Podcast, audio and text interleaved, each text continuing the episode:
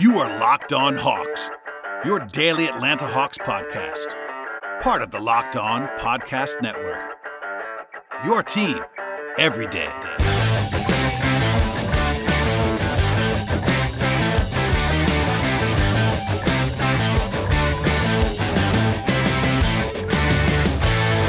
Hello, friends. Welcome to episode 772 of the Locked On Hawks podcast. I am your host, Brad Rowland coming to you on a Thursday night into Friday morning. Today's episode is brought to you by Built Bar. Built Bar is a protein bar that tastes just like a candy bar. Go to builtbar.com and use the promo code Locked On to get $10 off on your first order. Not a ton of news in Hawksland this week. If you missed it, I had an extended conversation with the great Tyler Jones on our last episode a couple of days ago, and a, uh, a more newsy pod before that. Took a couple of days off. I'm trying to give you guys three three episodes a week, and this is the third one. So here we are talking about some mailbag stuff on today's podcast in the absence of a ton of news.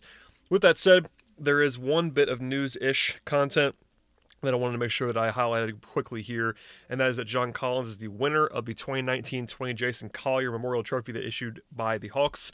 If you're not familiar with this, um, Collier was a former Hawks center that passed away back to, back in 2005, and the Hawks have been giving out an award um, in his honor for the player who, and I'm, I'm going to quote this now, who most closely exemplifies the characteristics of a community ambassador displayed by Collier, end quote, since the 2005 season. So it's been a while. Uh, this is an annual thing, and uh, past winners include Josh Childress, who won it twice, Marvin Williams twice, Al Horford, Josh Smith, Zaza Pachulia, Devin Harris, Kyle Korver, DeMarre Carroll, Mike Muscala, Paul Millsap, Malcolm Delaney, and last year it was Kent Bazemore. A lot of great guys on that list, and their community work is um, certainly worth recognizing. I had a couple people ask me uh, how basically how it was possible that Collins could win this award in the same season in which he was suspended for PED use, and I understand that may seem a little bit strange, um, but I will point out that again, this is an this is an award that is entirely for work in the community.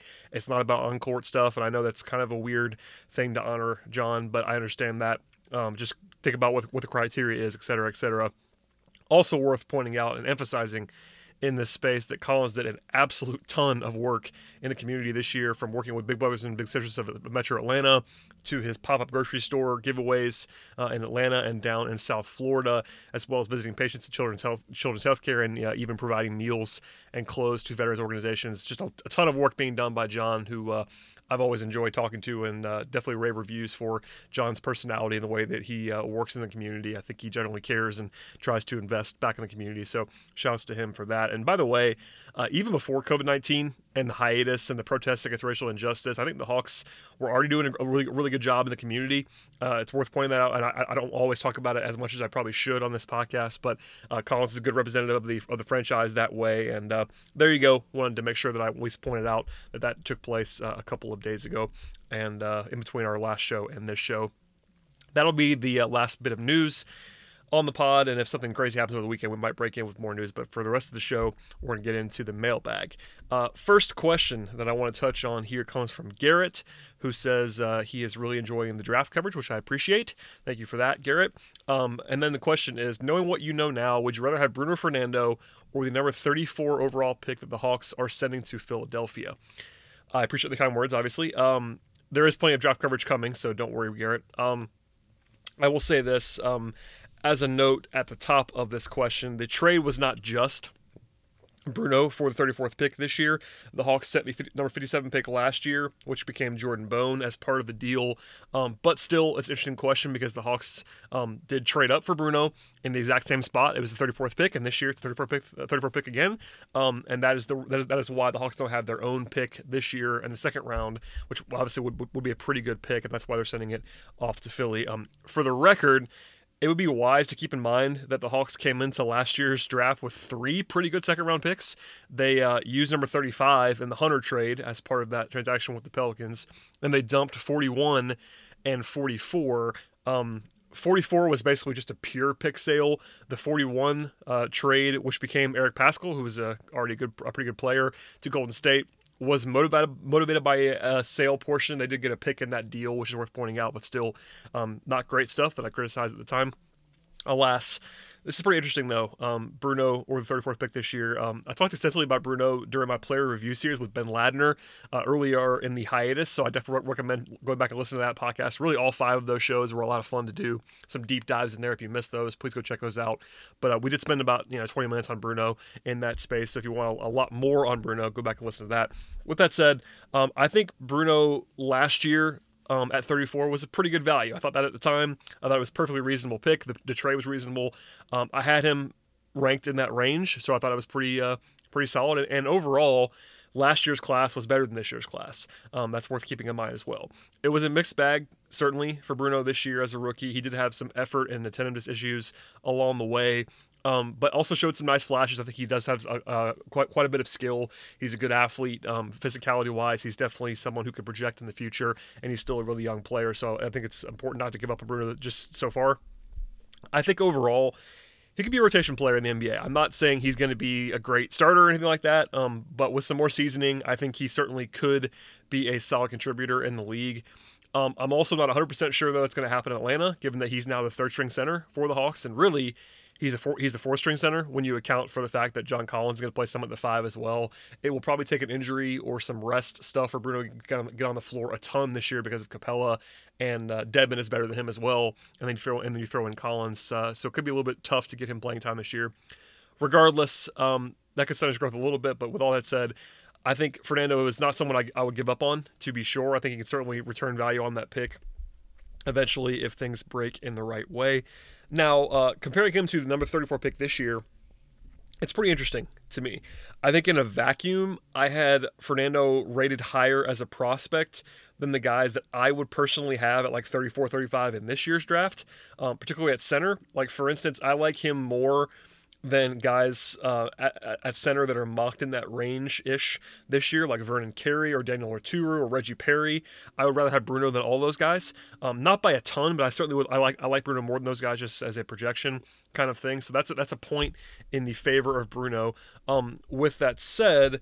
The Hawks specifically, I think you could probably argue that the pick would have more valuable, uh, w- would be more valuable, I should say, than having Bruno right now, if only because of the investment that the Hawks have already made in the front court um, at this point in time, which the Hawks didn't know that they, were going to do a year ago when they drafted Bruno. But given that they've now traded for Capela, who's on a long term contract, who's definitely a starter moving forward, and then you have Dedmon as well, plus Collins, there's a lot of investment there. So you could certainly make the argument that the Hawks would be better off having the pick. Uh, depending on how the board ends up going when the draft finally arrives, I'm actually pretty confident that there'll be somebody that I rank um, high enough to justify picking at 34. Like, for instance, um, this isn't 100% to, happen, but I'm pretty sure there'll be someone that I think is a better prospect that prospect than Bruno that is still available at 34 this year. So, just from pure terms, that means I'd probably rather have the pick. Just because for the Hawks specifically, again, it's important to note the Hawks probably don't want to prioritize drafting a center in this draft in the second round especially, but really overall. Not granted, if they have that player as the best player available, you can still do it, as we talked about a number of times. As we, I'll keep saying that you can still draft best player available. With that said, I don't think the Hawks are looking to draft a center if they uh, don't have that guy certainly in a, in a tier by themselves at this point in time. So I think if you made me choose um, after that rambling explanation, I think I would probably take the pick. Um, that does not mean that I don't like Bruno, though. I think that the trade was totally fine. I still think that at this point in time. I still think Bruno is an interesting prospect. So it's not a trade that I would lament in a big way. I think just to answer the question though, I'd rather have the pick just because of where the Hawks are right now, and I have some faith in you know the way that I view things versus where Bruno is. But still, it's not a crazy disparity, so it's a pretty good question, and uh, certainly a toss up. I think the bigger issues last year were, you know, the trades for the hundred the hundred value, also just giving the the picks away at 41 and 44, where there were guys like Paschall and Terence Davis and Terance Mann, et cetera, et cetera. Th- those guys were available, and that was a, a, much bigger problem than trading for Bruno. And again, that trade was uh, overall fine, in my opinion. Okay, we'll get to more mailbag stuff in a moment, but before we get to that, uh, a word from the good folks at Built Bar, the best tasting protein bar ever. And there are honestly almost endless reasons to love Built Bar. In addition to the incredible taste, Built Bar is perfect for anybody that's trying to be health conscious with the ability to lose or maintain weight while still indulging in something that tastes absolutely delicious. Every bar is low calorie, low sugar, high protein, and high fiber. And to make things even better, it's a protein bar that tastes like a candy bar. Each bar is covered in 100% chocolate, which really helps with that candy bar taste. And unlike some of the competitors, Built Bars are soft and easy to chew. My personal favorite is the banana nut bread flavor, which I always say on the podcast, but there are tons of great options available. In fact, there are 16 amazing flavors to choose from, and they all present their own appeal that anyone could fall in love with. I would fully and absolutely recommend Built Bar. And to check it out for yourself, go to builtbar.com, use the promo code locked on to get $10 off your first order. That's promo code locked on for $10 off at builtbar.com. It's a perfect day to try Built Bar. All right, and the next question on the podcast comes from Mario, who says, because of where the team is, would it make sense for the Hawks to look for restricted free agents this summer? Who would be the best options if they chose the RFA route? Um, I'm assuming the reference to quote where the team is end quote um, in this question is talking about the fact that Atlanta wants to stay young, probably, and uh, because of that, restricted guys are often and usually younger than unrestricted guys. That's not always the case, um, but for the most part, RFAs are younger and they would be closer to the Hawks timeline. So I'm going to assume that's what the question means. Um, through that lens, it would make sense on paper to focus on restricted guys just because of where the Hawks are and how young they are still. It is important, though, to point out and always remember that restricted free agency is extremely tricky to navigate. Um, often teams have to overpay to even have a chance to steal a, a, player away on a restricted contract just because of the fact that um, teams usually, if they have not traded that guy, if that guy's pretty good, the incumbent team usually has some reason to try to keep them. Now, famously, the Hawks lost a restricted guy a couple years ago when Tim Hardaway Jr. Um, went to New York, um, but as I covered on the podcast then and wrote about, that was a an offer from the Knicks that was uh, a very very clear overpay that shocked the entire league, including the Hawks.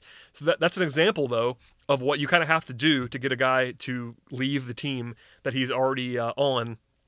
In a, in, a, in a restricted setting, especially if, if they're pretty good and the team wants to keep them. So keep that in mind. You have to probably overpay in any situation, even for a good player. Now, you're in a tough spot because you're signing a less than ideal contract, probably because of that overpay, and you're hoping it works out a little bit better than you might even project to justify it. Now, for this year alone, it's fairly interesting. There are a couple guys who are certainly worth pointing out and talking about, and we'll touch on briefly here, but it's not overwhelmingly good. The only guy on the market other than Anthony Davis, who is unrestricted, of course, but he probably is going to be staying with the Lakers. Um, the only guy that is in a position on free agency to command a max is Brandon Ingram.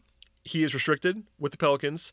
Um, I think he could probably get a max from multiple teams. Um, with that said, uh, he'd be interested for the Hawks, obviously, to pursue, given the fact that he made huge strides this year as a shooter and uh, with his overall efficiency this year, and because he's extremely young, he's not even 23 until September, and obviously would be pretty interesting for the Hawks.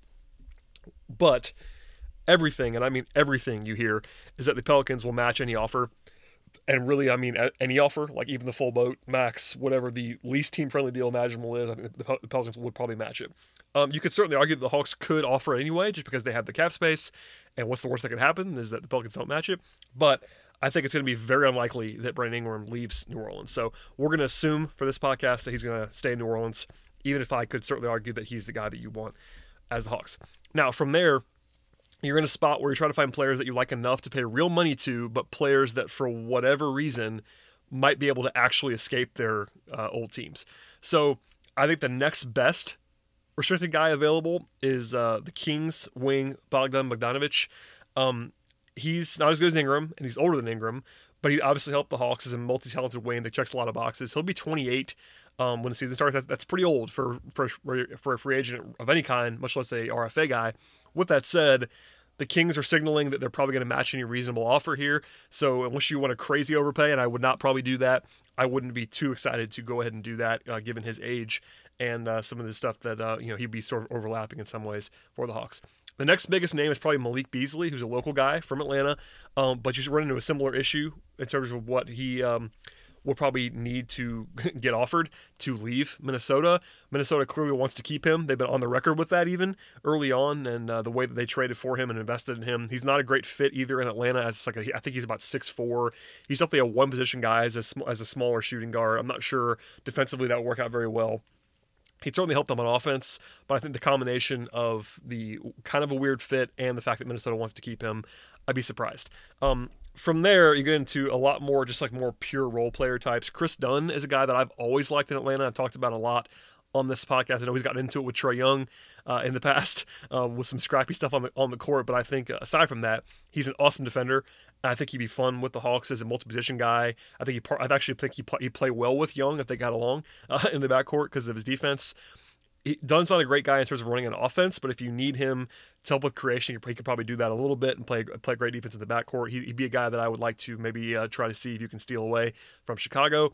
Um, and by the way, the Bulls are are probably in a spot where they probably are not going to pay him because they've got Coby White.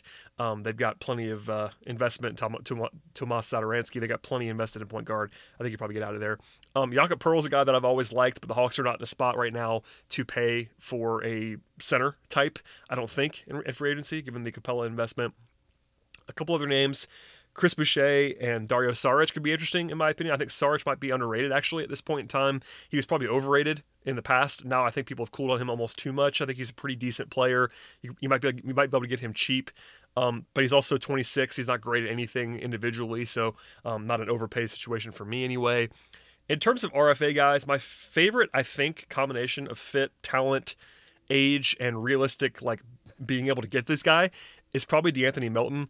I'd recommend reading Andrew Kelly's deep dive into Melton at Peachtree Hoops that from early on early on in the, in the hiatus. That was a really really deep breakdown from Andrew that I thought was awesome. So go ahead and read that for the full look at Melton. But he's someone that I've always liked. Melton dating back to 2018. If you're a long-time listener, you probably remember that I was kind of fawning over Melton in the draft. I uh, selected him a couple mock draft settings. I think the Hawks should have taken him at 30, and I said that over and over again. Uh, even 19 should have considered him there. Um, he just turned 22. He's still very young played well last year in Memphis. The Grizzlies were, were, really good when he played, and that's not a huge coincidence. I'm not sure about his shooting. That's the big question with Melton. But uh, offensively, he's got some creation ability as a ball handler, as a passer. He turns the ball over too much, but still a lot of talent for him there. And then defensively, uh, this is the more important thing. He's an awesome defender and uh, can play def- defense at the one and the two. Um, checks a lot of boxes, honestly. Can play with Young, play without Young on the timeline. He'd help the defense right away. And I think you, you're definitely going to have to overpay probably a little bit in Memphis, but he's not necessarily a guy who screams that you have to like give him a crazy amount of money. Um, the Grizzlies definitely want to keep him, I'd imagine, at a reasonable number, but there's probably a window there where you're paying for his prime too at ages 22 through 26, maybe on a four year deal. There's growth potential there. I like Melton quite a bit. Uh, may not happen. The Grizzlies might want to keep him, but uh, that's someone I would circle in my brain. And uh, shouts to Andrew for that piece. So overall, I think RFA can be perilous that's important to keep in mind. I'd be interested in Melton or Dunn or maybe Saric at the right price. Bogdanovic would be interesting if the Kings just punted on him somehow. Um, and the market's always weird with restricted guys, but uh, I find it really hard to sort of answer the question in full to project a RFA guy to leave that's actually good, just because it doesn't happen all that often. Um, but hopefully that answers your question, and uh, we'll talk about more of those guys if we get some intel that they could be interesting for the Hawks. Okay, uh, one more read here before we get to the uh, last portion of the podcast, and it comes from the good folks at rockauto.com. RockAuto.com is a family business serving auto parts customers online for 20 years. You go to RockAuto.com to shop for auto and body parts from hundreds of manufacturers, whether it's for your classic car or your daily driver. RockAuto.com has everything you need in just a few easy clicks delivered directly to your door. One big reason people choose to repair and maintain their own cars is to save money that can be used for other important stuff. So why would you choose to spend 30%, 50%, or even 100% more for the exact same auto parts at a chain store or new car dealership? Chain stores have different price tiers for pro mechanics and do-it-yourselfers, uh, but at RockAuto.com, prices are always the same for everybody, and they're always the lowest prices possible. RockAuto.com catalog is also remarkably easy to navigate. You can also quickly see the parts available for your vehicle and choose the brand, specs, and prices that you prefer. RockAuto.com is for everybody and does not require membership or an account login. Again, and uh, perhaps best of all, prices at rockauto.com are always reliably low and the same for pros and do it yourselfers. So why would you spend up to twice as much for the same parts? Go to rockauto.com right now and see all the prices available for your car or your truck. And then from there, you want to write locked on in their How Did You Hear About Us box so they know that we absolutely sent you to them. Amazing selection, reliably low prices, all the parts your car will ever need. RockAuto.com. All right, and the final question that we're going to get to on today's uh, sort of week ending podcast comes from Jonathan. Uh, and he asked Do you see Donovan Mitchell as a possibility for the Hawks at some point in the near future via trade or free agency? Just asking for a friend. Uh, thank you, Jonathan, for that. Um, first, this has been an ongoing topic, sort of somewhat in jest in the Peachtree Hoop Slack channel for some time, especially from my good pal Andrew Kelly, who I mentioned before uh, early on in the show. It's a, sort of a running gag that Mitchell could be available and could be a guy that the Hawks could target. Um, it's somewhat funny, but alas, it's a topic that's come up. So there you go on that. And shout out to Jonathan for, for the question. Um, people have asked, and uh, wasn't just Jonathan. I've got multiple questions about this actually, especially during the time where there was some uh, reported infighting in Utah between Mitchell and Rudy Gobert. So I figure it's a good time to go ahead and hit this now before we get really into the nitty gritty here. So, first and foremost, this is important to remember. I have no idea. Again, I have no idea if Mitchell will actually be available at any point. There was that flurry of speculation about Mitchell and Gobert from the COVID 19 episode and rumored feelings but it's quieted down since then. And the rumblings you hear, honestly, more lately are about Rudy Gobert being available, which is less appealing to the Hawks given their situation right now. Um, important to set the stage here. Mitchell's in the same draft class as John Collins, which means he's under contract for this year at a pretty cheap number, about $5.2 million. And then he's a restricted free agent, but he is he is extension eligible eligible this summer. And uh, Utah, I'm pretty sure is going to offer him a lot of money, maybe even the max or more. Uh, not more than not more than the max, but maybe the max um, quickly, I should say. I'm not sure they're going to do that, but they certainly could. It's something I would assume is probably going to happen. Um, so you probably, you know, need Mitchell to want out. Frankly, Utah's not always a free agent des- destination, and uh, it is possible Mitchell could want out, but uh, we don't know that at this point in time, at least uh, fully. If he doesn't want out, I would expect the Jazz to offer a max. And, you know, honestly, and something I always say, the vast majority of guys who are offered the max extension from the rookie deals take it, especially if it's a year early, like this, like like this would be. Um, even if they want to ask out later, you take the money. It's life changing money. It's you know nine figure contract. Um, maybe Utah would try to hardball him a little bit, provided they offer a ton of money. Mitchell probably takes it. We'll see. Um, even if he wants to get out eventually, that's important to keep in mind too. If he signs the extension, he can't be traded for a long while, so that would be sort of off the table for the near future for the Hawks or anybody else. If he passes on the extension, maybe Utah would maybe consider trading him, but at the same time, they have match rights on him, and I think they're going to just pay him whatever he gets next summer if they don't extend him. So um, I think he kind of has to publicly say he wants to get out, or at least make it very clear behind the scenes that he wants to get out in order to get traded. So, um, for the purposes of this question, the exercise, we'll assume just for right now, that Mitchell wants to be traded for some reason, uh, or the Jazz want to sell on him, which I can't imagine is going to be the case. But let's just assume that he wants out or the Jazz want him out. Um, he's not a perfect fit for the Hawks. I will say that. There are some positives and there are some negatives. Positive wise, he's obviously a good player. He's very good. He's young. He turns 24 in September, and uh, his next contract will be his prime. You would imagine, given his age.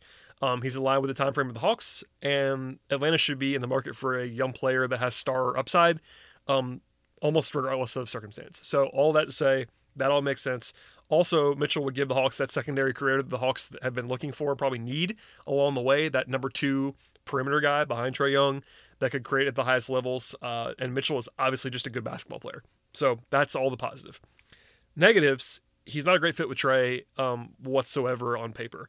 Mitchell rated as one of the worst defenders in the league this year by the advanced metrics, and I don't think that's necessarily indicative of what he'll always be. In fact, when he was a prospect coming out of Louisville, he was actually known for his defense, which is kind of funny. Um, I think he can be better than that, but still, he is small. He's officially listed at six, one. He is uh, a lot smaller than the guy you would ideally choose to play next to Trae Young, and that definitely matters. I think he can play defense better than he did this year but uh, that's keep that's worth keeping in mind. It's probably the biggest single question slash problem with acquiring someone like Mitchell. Um, offensively, also he's not incredibly efficient, and at this stage, his best value is probably just as a lead guy who takes up a lot of usage. But he already has a career high, a career usage rate over thirty percent, so he's not exactly um, dynamic off the ball necessarily. He's not a great shooter. He's he's a fine shooter. He's not he's not great. Um, you certainly could take Trae off the ball a little bit, but Mitchell's just not as good as Trae Young is it is is on offense. So you're talking about a offensive fit that could certainly work, but defensively, uh, the questions are pretty significant. Um, the short version is that Mitchell is not someone I'd cross off for sure because he is talented, he is good, but and by the way, stars are just not available that often, which is kind of what this comes down to. But the Hawks also have the ammo to make a trade like this. That's something to keep in mind too. And there's an Adidas connection, which I want to make sure I point out between Mitchell and Young and Collins. Those guys are all Adidas guys. That doesn't always matter, but it could certainly. And uh, he's in the same class as Collins, which also matters as well. But anyway, Mitchell is smaller than you'd want. I worry about the defense quite a bit, and I also worry about Atlanta's defense long term, even without Mitchell. So this, this, would definitely not make it any better. Um, but it would obviously help the offense, and they could certainly go all in on offense and go with this kind of move if they wanted to sort of maximize. And Mitchell was available. So overall, I'd be kind of wary of any like bidding war for Mitchell if I'm the Hawks because I'm sure that my personal price for Mitchell as the Hawks would be lower um, than some other teams would be just because um, some other teams would be in the market for a number one creator and Mitchell probably can be that on a pretty good team as we've already seen.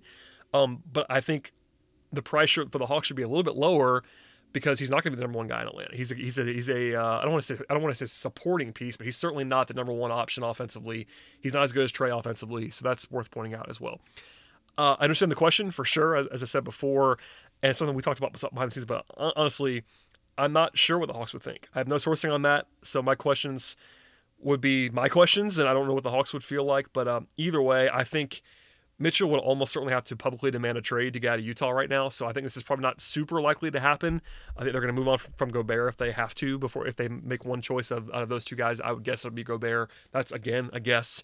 But um, I'm not asked the Hawks. I don't know anything about the Hawks and uh, interest there, and they wouldn't tell me probably if they had interest. So there you go on that. But hopefully that answers the question in sort of deeper fashion. And uh, Mitchell was a good player, so you obviously could do worse than adding someone who is you know a fringe All Star kind of guy offensively um, that would help you quite a bit. There you go. Okay, that'll do it for today's podcast. Um, I want to go ahead and just remind you guys to subscribe to the podcast. I know I always say that, but I want to really make sure that I say it clearly. Uh, it really helps when you subscribe to the show, um, and also when you leave five star feedback if you really enjoy the podcast. So check us out, uh, Spotify, Apple Podcasts, how you like, how you like, like listen to podcasts. We really appreciate all of your patronage, but please go ahead and hit, have that hit, um, I guess choose that subscribe button. That's the best way to put it. That's the best, best and simplest way to put it is to go ahead and subscribe. Also, check out the sponsors. That's also very helpful in helping us to promote and keep the show alive. Is uh, patronizing the sponsors. So check out Built Bar, um, check out RockAuto.com, etc., etc. Also, tell a friend or two about the show. If you have any Hawks fan friends that you do not listen to the podcast, pass it along to them. I really appreciate that as well. Okay. Um, yeah, thank you for listening. As always, the plan, unless something crazy happens, well, I'll not be back until next week. But uh, as you can, uh, I guess, already see, I am trying to stay to this at least three episodes per week, even during this dead time. We'll see how long that lasts, but we're trying our best to give you guys content, and hope hopefully everybody is enjoying the podcast. Thank you one more time for listening, and we'll see everybody next week.